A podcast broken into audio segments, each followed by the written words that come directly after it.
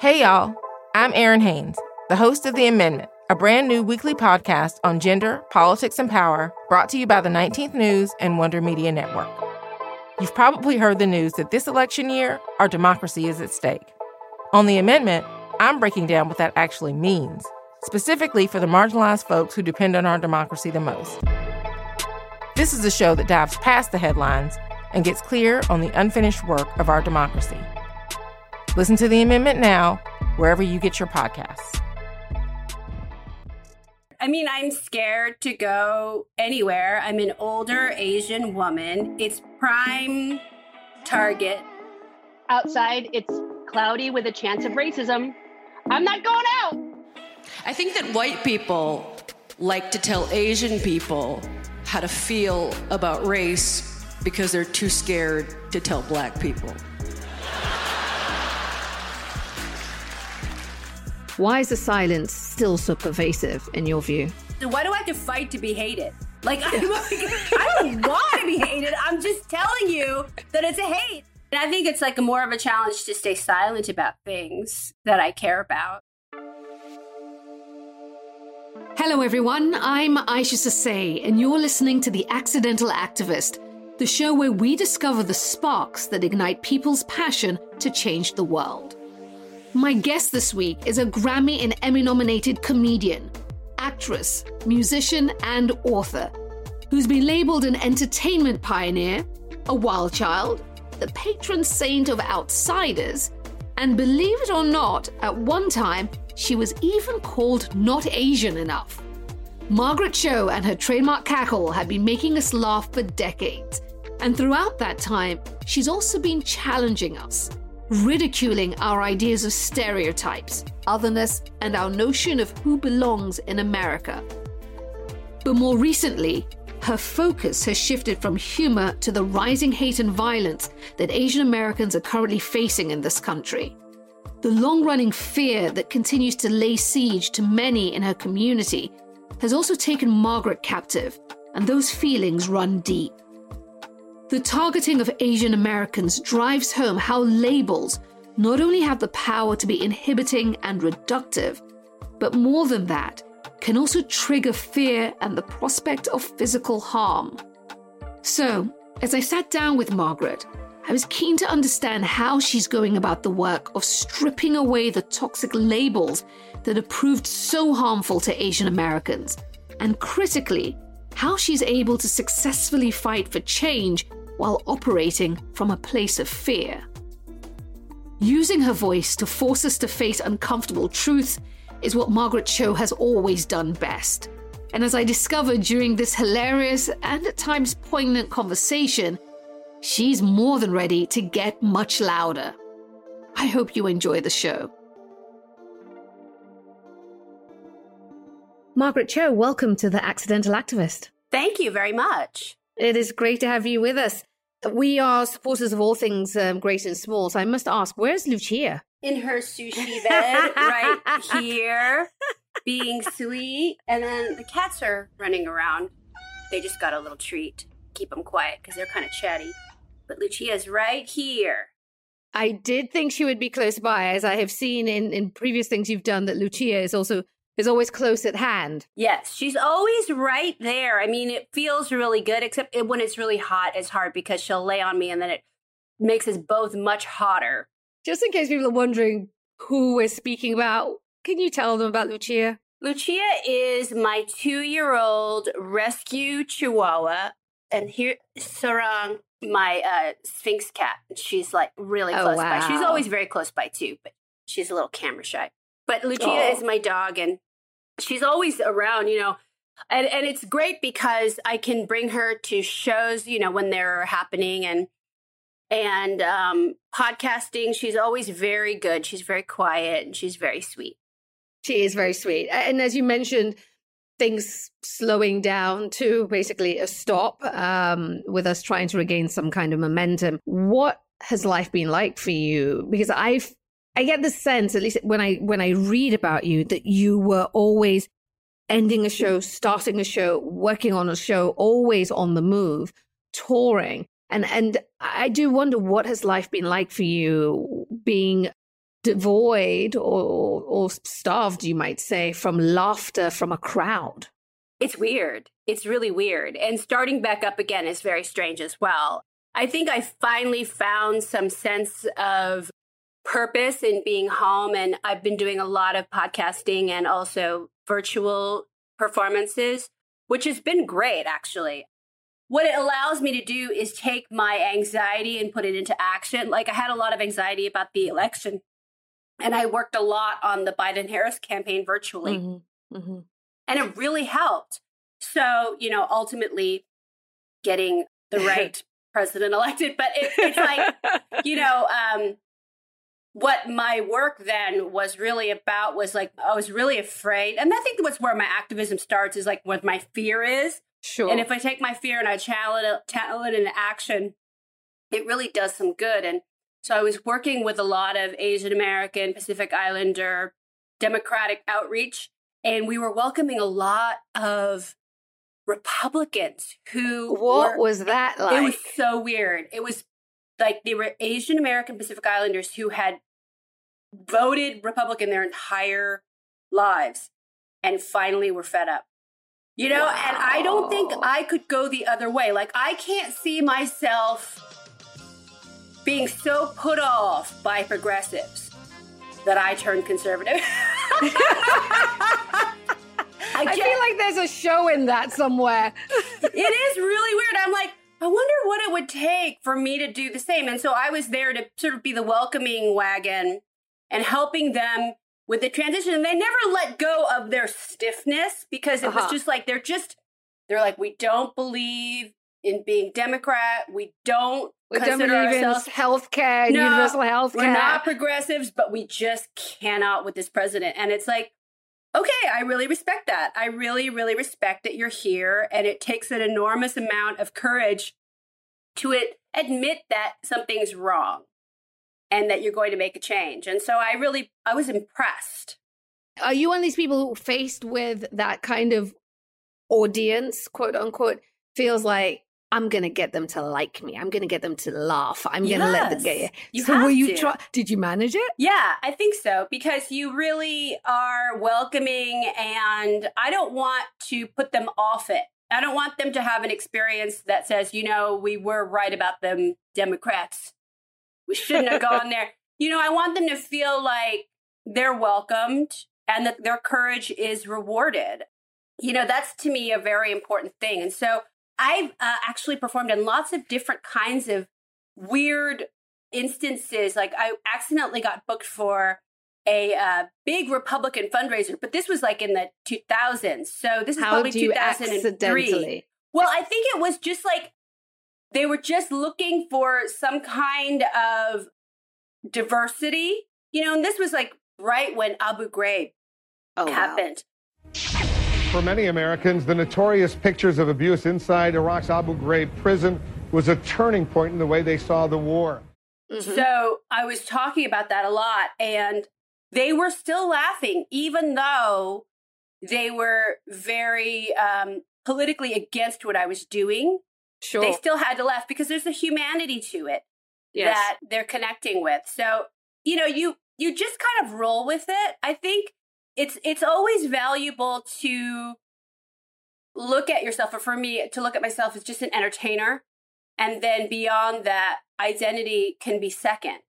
Because if i can just like put that aside for a minute then it works well. I mean you've said humor and laughter is the intake of breath which is the preservation of the body for the next moment. Mm-hmm. have you gained a fresh perspective on the necessity of humor in this moment where humanity has been challenged with the pandemic? Yes, because to laugh, it's actually involuntary a lot of the time, or you would hope it is. I mean, in general, of course, when we go see a comedian or if you go and you watch a comedy on television, you are in the expectation to laugh. But when it catches you off guard, then it's really uh, a life like the Republicans, thing. like the Republicans. Like, yes, yes. it catches you off guard, and then you're you're like you have to take a breath, and that's a really uh, life affirming moment. So I think comedy and laughter works best when it actually is involuntary because mm-hmm. you have to like recognize the humanity you recognize the humanity in somebody else it is a kind of a it's a physical namaste. it's cool. I see the humanity in you. Yeah, I love it. You're the ultimate multi hyphenate comedian, actor, musician, podcast host, entrepreneur, activist. I was thinking about this as I prepared for this conversation that while labels are descriptive, they can also be reductive and restrictive. Mhm. And I wonder how you feel about labels. I think labels can be useful. I, I really admire younger people now who are not necessarily labeling their gender or labeling their um, sexual orientation because that gives a kind of freedom that Sure. I think is really magical and powerful. Let's talk about the labels that apply to race. Mhm. And, and let's talk about, in particular, labels that are attached to the Asian American community and, and Asians as a whole. Talk to me about those labels as you see them. Well, I think that the label of the model minority has been really harmful because what it does is it sets us apart from Where does that come from? It I- just wanted you to lay that out for us. It's from the 1960s where there was a need to figure out how to hold back civil rights activism.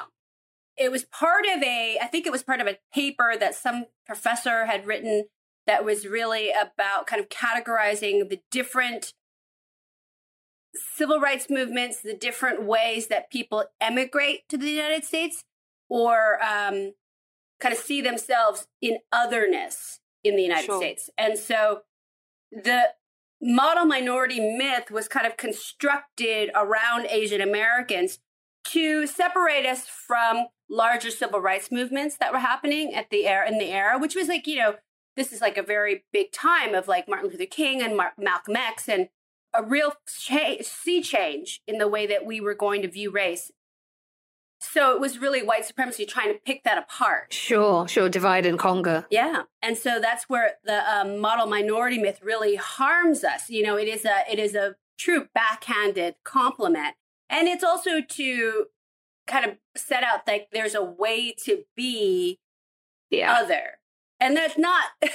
yeah, absolutely. Absolutely. right. Like you said, it is to create a kind of caste system of minorities yeah, and point to Asians as being at the top. right. Like there's there's not a sense of unity there. It, it really robs us of this sense of pride and connection with each other and puts us at odds with each other, which is really unfortunate because I think just those two words, model minority, has set us back for so long. And even within each other, even within the Asian American AAPI community, there's a lot of dissent. I think because of long held uh, rivalries between countries, or even in China, between villages, between like provinces, things that are like weirdly long held biases that we don't even know why we have them anymore because they haven't been relevant for a few generations now.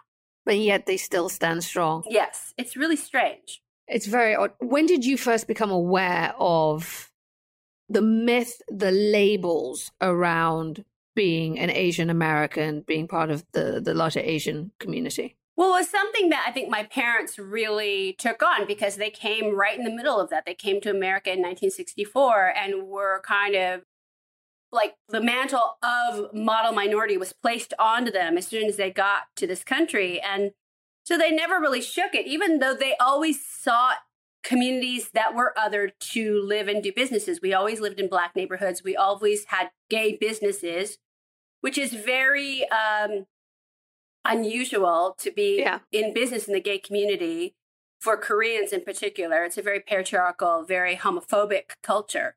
So Right. to be in business there is very uh, odd. You know, it, it's like I think that their idea of the model minority really kind of filtered in in the white aspirationalism and the way that like I would always be you know, they would always be pushing me to excel in my studies and go to an Ivy League school, which is like such white aspirational Yeah. thinking. and did you did you have other Asian American friends when you were growing up? I mean, I'm wondering at what point you started having these conversations like what the hell? Like, what is this? This whole kind of forced assimilation, aspirational whiteness. It really, I split off because I wanted to do drugs. And that kind of made it impossible for me to do anything else. Like, I, and I think that in a lot of ways, it really damaged my life and my brain, but it also really helped me to kind of find my way because it was such a rejection of um, that kind of aspirational, white aspirational track. And what kind of drugs? What are we talking about? Oh, everything. Terrible marijuana of the 80s, which was all like seeds Oh. and stems, and there was no dispensaries. You, you would just have to go to like a child molester's house. I mean, really like disgusting. And then, so those drugs were not good. So then I took a lot of rave drugs. Um, so Pharmaceuticals. pharmaceuticals, well, ecstasy, which at the time was illegal, strangely, and uh, hallucinogens. Um, too many, but I really did a lot of brain damage. I I'm very sad because I I know how smart I was before I did drugs, and I really feel a slowing down of those synapses. It's, it's it's quite tragic, but you know I can feel the ghost of my brain cells walking around the, the haunted house of my brain stem. But it's fine. You have done just fine, Margaret. Yeah, so it's all right. even with a reduced, as you say, Yeah. um, reduced brain cell load. Um, and so you're in this midst, you are trying to reject labels that are being imposed upon you.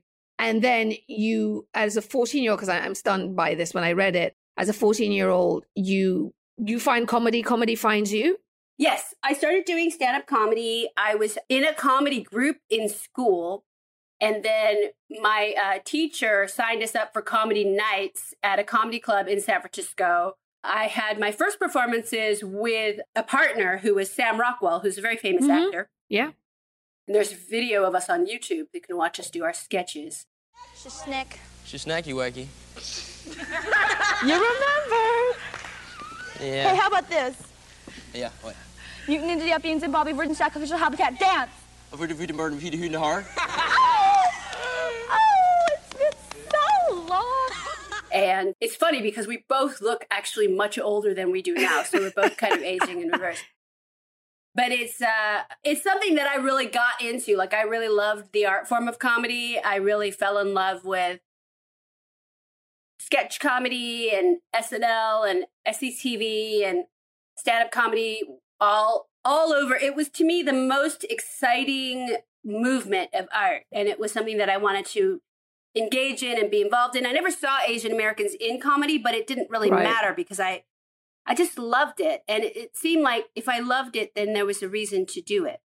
your comedy now there's the intersection between race and gender and gen- and social issues and what was your pov then bearing in mind you were at a time where there was a stripping of labels and uh, kind of trying to chart your own course Well, I think that I came into a very weird time in comedy where it was observational comedy. And when Sure. now we look at it as saying, oh, well, it's white, cis, male observations of the world.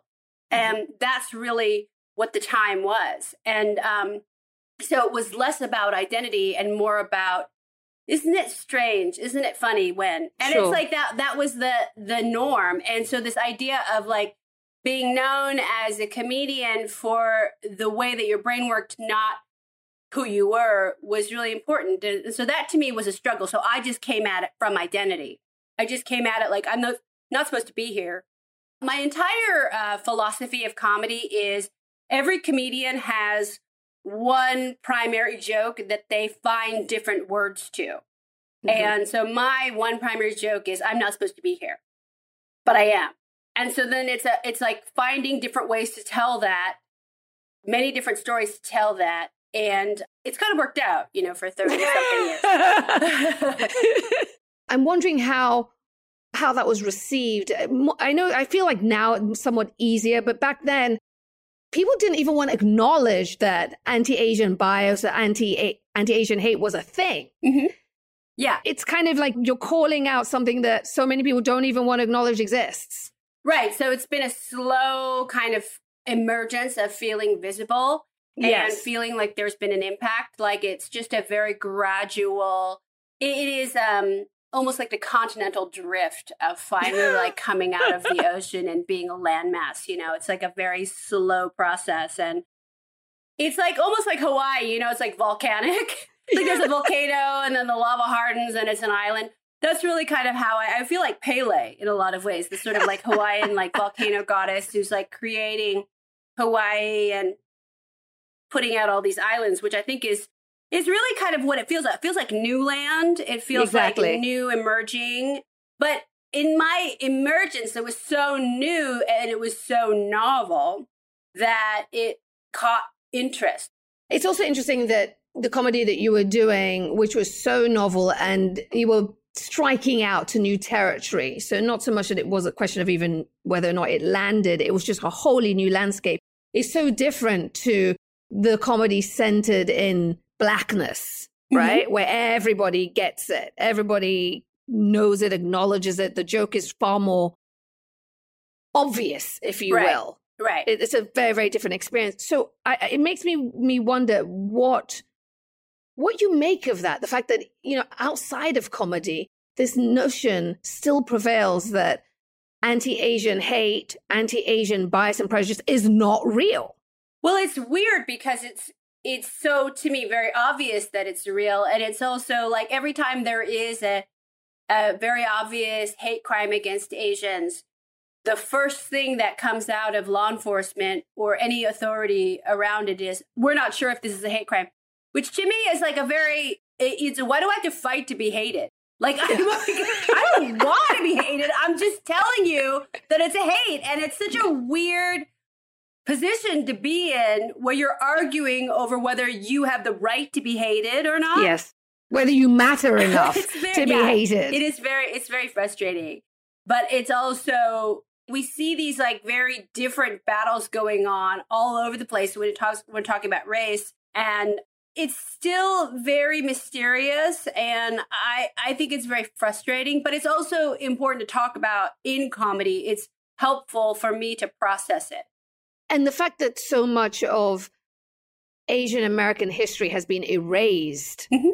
from American history. Yeah. I mean, again, as you talk about frustration, I mean, again, to the difference of with black comedy, where there's so many moments that are readily rec- touch points that you can Mhm. use for your comedy that are known and, if you will, the audience gets Right.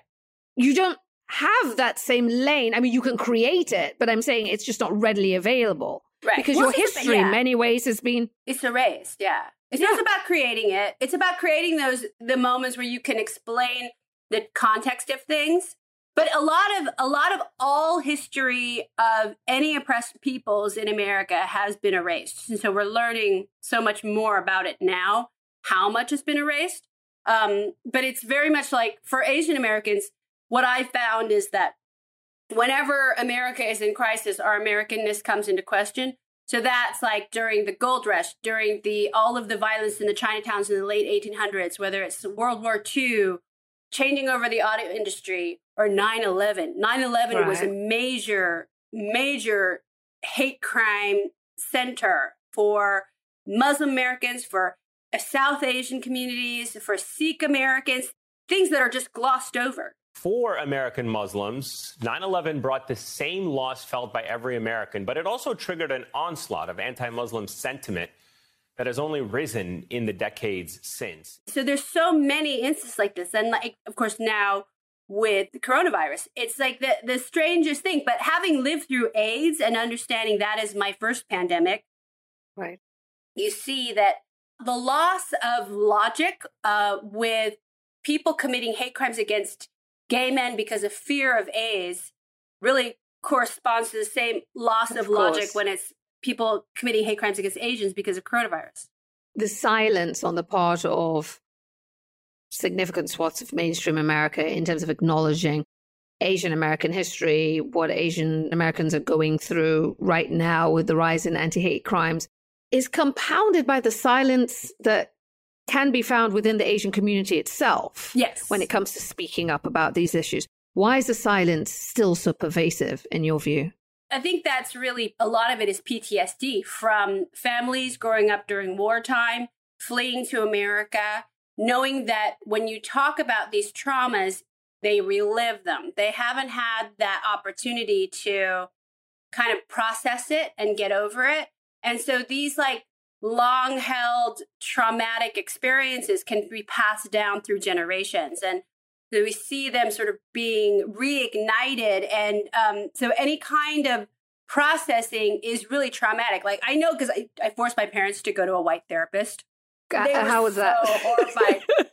and um, I, I recorded. Was it there a on- specific reason? well, it was just them? for us to go through our trauma together to process our trauma.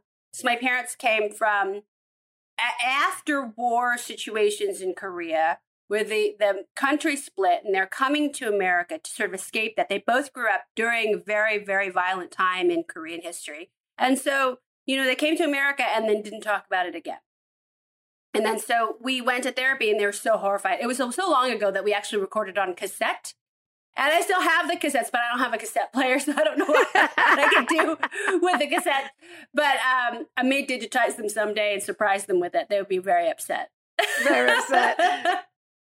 How has that silence impacted your sense of identity in the community, in your home? I mean, obviously, you went to see a therapist with your parents, but that was further on down the line. So, how did it impact your sense of identity? Well, my sense of identity is my silence really was um, something that I had to use drugs and alcohol to deal with, you know, because I have such a very well developed American side, very well developed pop culture side that's like talk about everything, expose your feelings, even in stand up comedy. So that my silence was like I was using drugs and alcohol as like a silencer which really th- those are my issues so my own trauma is sort of self-created Right. by addiction so that that was like one of the reasons why i would go to therapy with my parents but it's really something that you know even though i uh, had like grown up without trauma i was still containing the trauma that my parents were passing down to me so having to silence that with substances was like my own war living within you have worked through those issues. You you continue because it's it's uh, we're all working through our issues all the time. Yeah.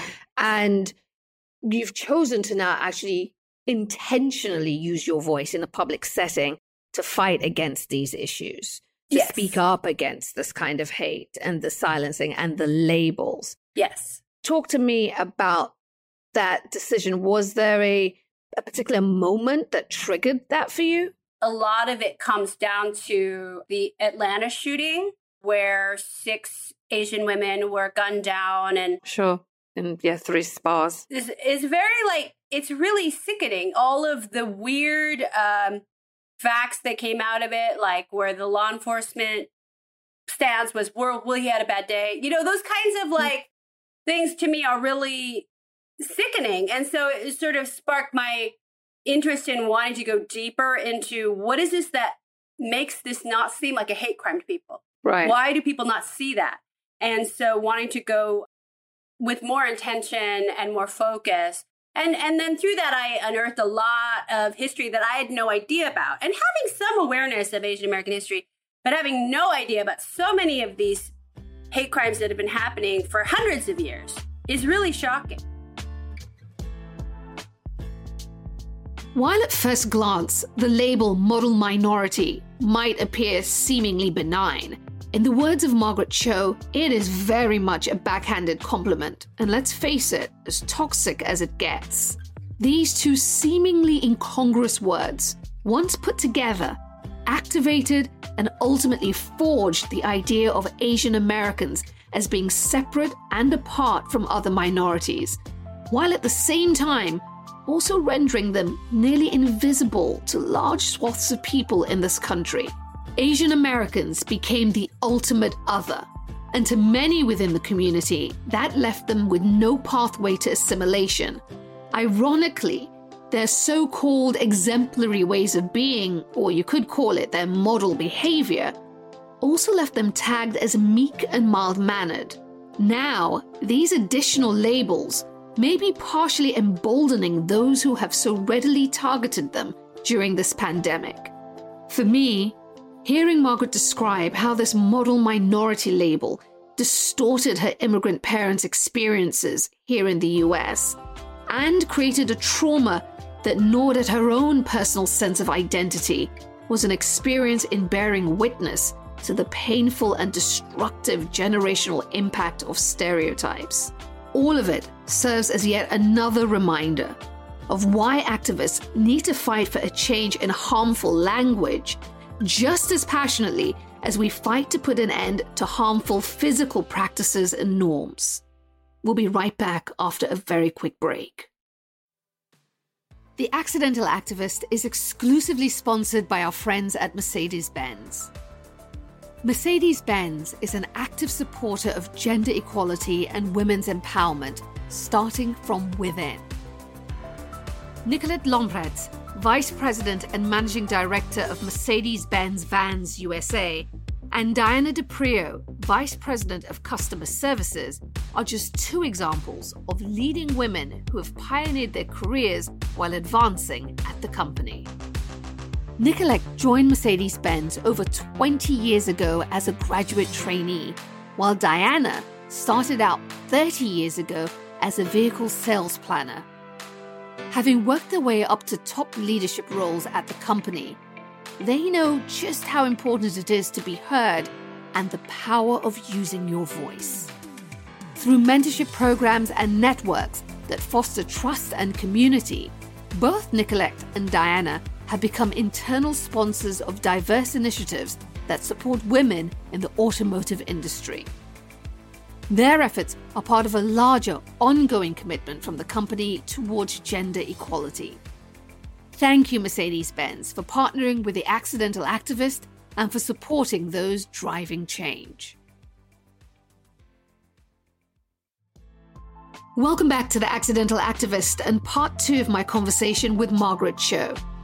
As this comedic trailblazer revealed before we went to break, her pivot from comedic provocateur to a comedian with a mission was triggered by tragedy.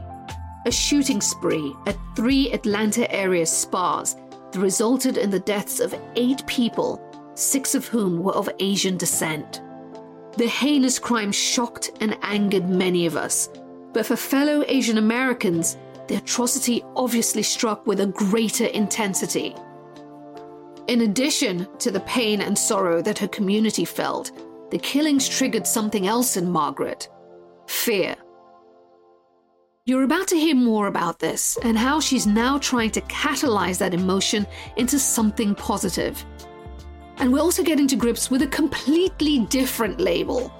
One that some of my guests grab and embrace loudly with pride, while others circle the term nervously, convinced that it brings along simply too much baggage. Yep, you guessed it. I'm talking about the term activist. You mentioned Atlanta, the Atlanta area shootings, but they came amid an uptick in violence in general mm-hmm. against Asian Americans and, and the Asian community. How did that violence personally impact you? I was really scared. I'm still scared. I mean, I'm scared to go anywhere. I'm an older Asian woman. It's prime target for any kind of this violence, whether it's being shot, being set on fire, punched, being, being punched, you, the yeah. hammer. I mean, yeah, I know. I mean, it's like I a know, new it's thing. It's unbelievable, and it's every day. This is really scary. Like it's really actually very real. And I think that violence against women of color is always a threat. You know, it's like mm-hmm. every time you go anywhere, having this body is a threat for some reason. So it's it's also a good way to um, work through that fear with comedy. Right. And trying to figure out how to talk about these fears and make a way to hope for better through laughter, which is starting to take form. You know, it's hard because sometimes even like, you know, in a comedy audience, like I've been doing these jokes and people are just like, I don't know if I can laugh about that. But it's really like it's not la- I'm not laughing at these victims because I am actually talking about it from a victim perspective. Oh yeah, yeah. So it's finding some catharsis through the fear and working through that, which I think is is really helpful. So that makes me wonder, you know, again, for you as somebody who's fighting for change, how hard that effort is when for some people it's too soon to acknowledge. For others, the issue doesn't exist. For others within the community, they'd rather there were silent. Mm-hmm. How how hard is it to take on that kind of issue? It's hard, but it's also a natural thing that happens. You know, when you read about these things that happen, like you go, oh, well, that that actually the only way that I can get through thinking about this is actually to find the hope in it and find the joy in it. Like I was just watching and looking and trying to figure out like where is the hopeful note there. There's got to be something. So it's a journey because it's even I don't want to look at it because I don't want to admit that the world is racist. I don't want to admit that there's these hate crimes happening, but they are. Did anything shift? Do you think there was a step forward taken with the light shone on this on this issue? Yes, definitely. There was a big shift, and for myself, it was more of a shift of like, oh, I have to actually take this into action because I'm so scared that I have to put my anxiety into action and activism, which is really kind of what I always do with my own fear is just to put action in underneath that. And so it may take a while for things to change, but I think that they will. I think for the Asian American community at all of our different intersections realized we had right. to come together because there's so many like ideas of like we always want to say we're not a monolith but we actually kind of need to be in this particular situation do you embrace the label of activist? Yes absolutely. What does it mean to you? To me it's like uh, somebody who is taking their thought forms and putting them into function. It's really about taking these fears and trying to work through them with doing something about it, whether that is climate change, whether that is sexism, homophobia, racism, whatever it is that you're fighting against, taking some action to uh, be bold enough to create change there you don't just speak up on matters of anti-Asian hate. You speak about bullying. Mm-hmm. You speak about on LGBTQI issues. How do you choose what to speak up on? Well, it's, so those are all things that I am. I come from a, a place of being bullied as a child because of being queer to feeling very out of place and knowing that there's a lot of people struggling with that still you know um, whether there are children or adults is just you can be bullied in any situation. So you know to know that you can rise above it and survive is really important. To be a sexual abuse survivor and to survive those things that's really important. To know like to share the experience of surviving. All of those things are they're important for me to talk about because they're things that i've overcome and that i still want to continue to be able to sort of share about it because it helps me You've um, been described, and I don't know if you use the words yourself, as the patron saint of outsiders. Yeah, I like speaking for those who are not able. Yeah, speaking for those who are not able to speak up for themselves and encouraging others to use their voice to promote change. Talk to me about that sense of responsibility. And have you become more emboldened?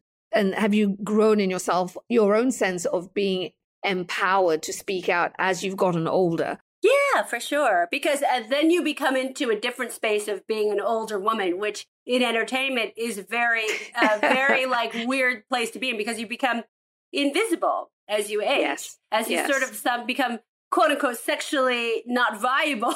it's weird. Non-relevant. Non-relevant. Yeah. Sexually non-relevant. It's very strange to kind of feel that because I, I don't feel that myself, you know, but that feeling of like invisibility is really destructive and and not uh, not what I want to be doing. So you want to get louder, and then ultimately, if you're feeling invisible and all of these things that sort of other other, there's nothing to lose. I have nothing at stake by speaking out, which is I think the best part. So you don't feel that there's ever you've ever paid a price for being too outspoken. I think I probably have, but I don't know exactly I can't pinpoint what that would be. I mean, I'm sure, but I think I've paid more of a price for my queerness, my race, my gender, my I mean my progressive activism is it's sort of like that's just like the tip. of it. Right. the rest of it has more to do. You know, the, the the rest of it has more to do with it. Just the who I am is kind of like not what is um sort of when you think of an entertainer, you don't automatically think of an, a queer Asian American woman. How do your parents feel about you so openly discussing your labels, so to speak, and your trials and tribulations with finding your space? Well, they really love it because they can really um, see how America has changed since they got here. So I think for them, it's it's gratifying because they see that you know this very racist very white supremacist country that they emigrated to is finally really starting to embrace us all as Americans, which I think is really great for them. They understand queerness, they understand gayness, they don't Right. understand bisexuality. They don't understand switching. They're like, you're gay or you're straight. You can't be bisexual. That's just, because they've had so many instances within their experience within the queer community where people have come out and not gone back. so they're like, when you're gay, you're gay. That's the point of no return when you're gay. You can't go. They they, they feel like it's inauthentic to uh, go because they think if you're gay, you're gay all the way. Has at any point has that made you feel like invisible, invisible?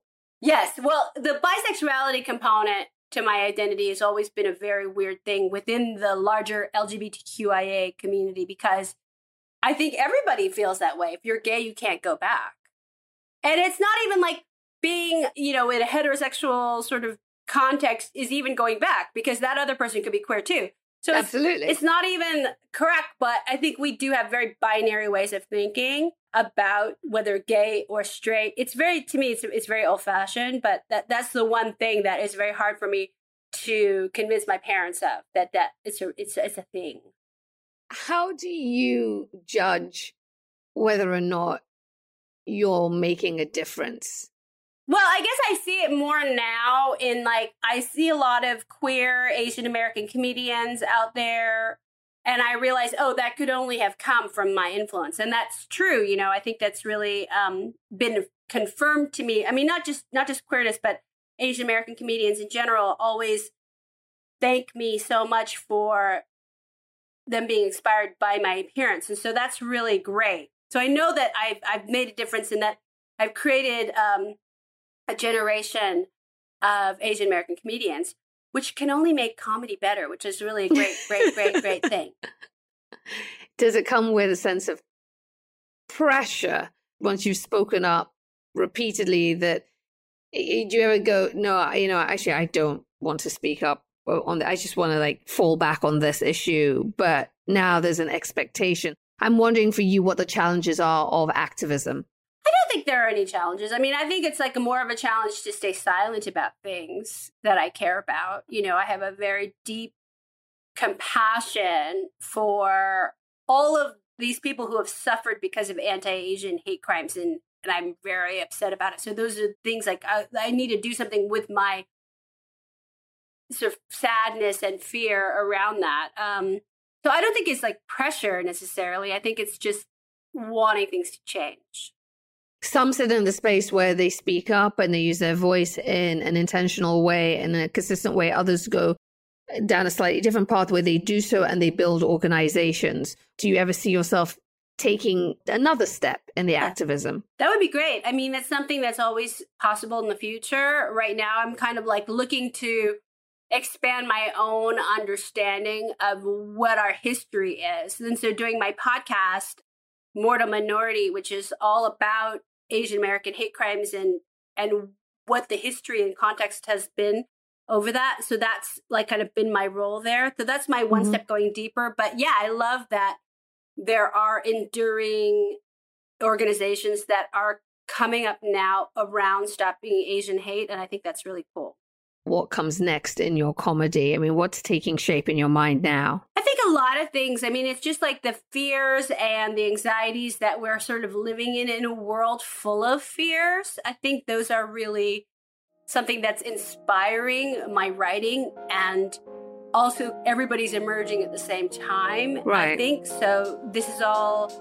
It's sort of a new world that we're venturing out into. So I think that's inspiring me right now. So, it's that time in the show when I ask my guest to share some words of wisdom or inspirational insight with the activist community. This week, I thought I'd also help out mission driven podcasters too. So, when you, you look to what comes next, doing the podcasting and you are doing the activism, you're figuring this out as much as most people who are listening to this podcast are. What's your advice to those who, you know, everyone's got everyone's got a podcast these days, myself included, and everyone these days seems to be an activist. What's your one piece of advice to both communities? And it can be different pieces of advice to how to do both better. I think to under, understand all sides and to know what you're fighting for and to know what you want, and also to just know that making a statement is really important. So we need to be out there. We need, we still, you know, there are a lot of voices, but we can still have more. And it's really important to add your voice to all of the things that are going on. Final question. In an alternative universe, what would you be doing? What labels would you choose for yourself? I would probably be a veterinarian. I think I'm a veterinarian because I've had to give my cat injections. And so now it's been like a month and I feel like I've gotten her really in good shape. I give her a CBD. She broke her leg. And so Oh, she's, no. she's doing so much better now. But I've been uh, doing a lot of her um, care with a vet too. But uh, okay, I was just hoping there was supervision. Yes, definitely. Um, but I was able to after she was she was actually at the animal hospital for a while, and Oh, then dear. I've got to bring her home and and take on all the stuff that the vet has asked me to do, and so she's doing so great. So I I think veterinary medicine is a That would be the- a calling. That would be the label in another universe. yes. It's it's a it's a noble one. Yes. Margaret Cho, such a pleasure. Thank you. Thank you for joining us on the Accidental Activist. Thank you. For Margaret, not speaking up about issues such as Asian American hate and violence is not an option. As she said, it's more of a challenge to stay silent about the things that I care about. Using her voice is both a moral imperative and her way of working through her fear. The skill of transforming fear into fuel is one that every activist would do well to master. Because I think that buried amid all the passion and conviction that is driving the work that most of us are doing is some element of fear. Be it fear for the fate of ourselves, our families, or communities, or the fear of worsening threats facing others in distant lands. You may have to dig, but a little fear is lurking within us all. But we cannot let that emotion paralyze our voices. Now more than ever, with so many issues imperiling the world, Margaret's words should be heard as a call to action. And so I'll say them again. We need to be out there. There are a lot of voices, but we can still have more. It's really important to add your voice to all of the things that are going on. The only thing left for me to ask is will you add your voice to this critical chorus? Thank you so much for listening. Please take time to rate and review the show on Apple Podcasts. Follow me at Isha Sesay on Twitter and on Instagram at I am Isha Sesay. The Accidental Activist is a Wonder Media Network production in partnership with Arella Productions. Executive producers are Jenny Kaplan and me, Isha Sesay. Our producers are Brittany Martinez and Taylor Williamson. Until the next time, take care, everyone, and bye for now.